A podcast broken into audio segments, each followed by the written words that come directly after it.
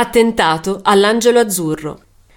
Era il 30 settembre del 1977 quando a Roma una pallottola uccise Walter Rossi, militante di lotta continua, rimasto vittima di un tafferuglio con giovani appartenenti a schieramenti politici antagonisti.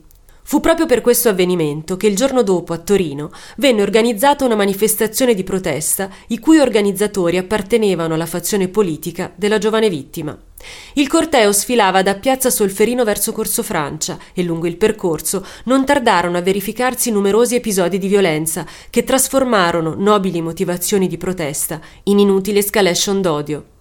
Alcuni manifestanti, all'altezza di Via Po, si precipitarono con il volto coperto verso l'Angelo Azzurro, un bar discoteca che aveva la fama di essere un covo di fascisti, poiché poco tempo addietro un militante missino vi aveva festeggiato il compleanno.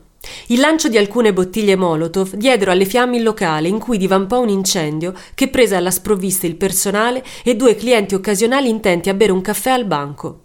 Il rogo, oltre a causare importanti danni anche agli edifici attorno e ai loro abitanti, uccise Roberto Crescenzio, uno studente lavoratore rimasto intrappolato nel bagno del locale e morto pochi giorni dopo il ricovero in ospedale a causa delle ustioni riportate. Al tragico episodio seguirono numerosi scioperi, mentre le indagini condussero presto all'arresto di alcuni giovani estremisti appartenenti all'area di lotta continua.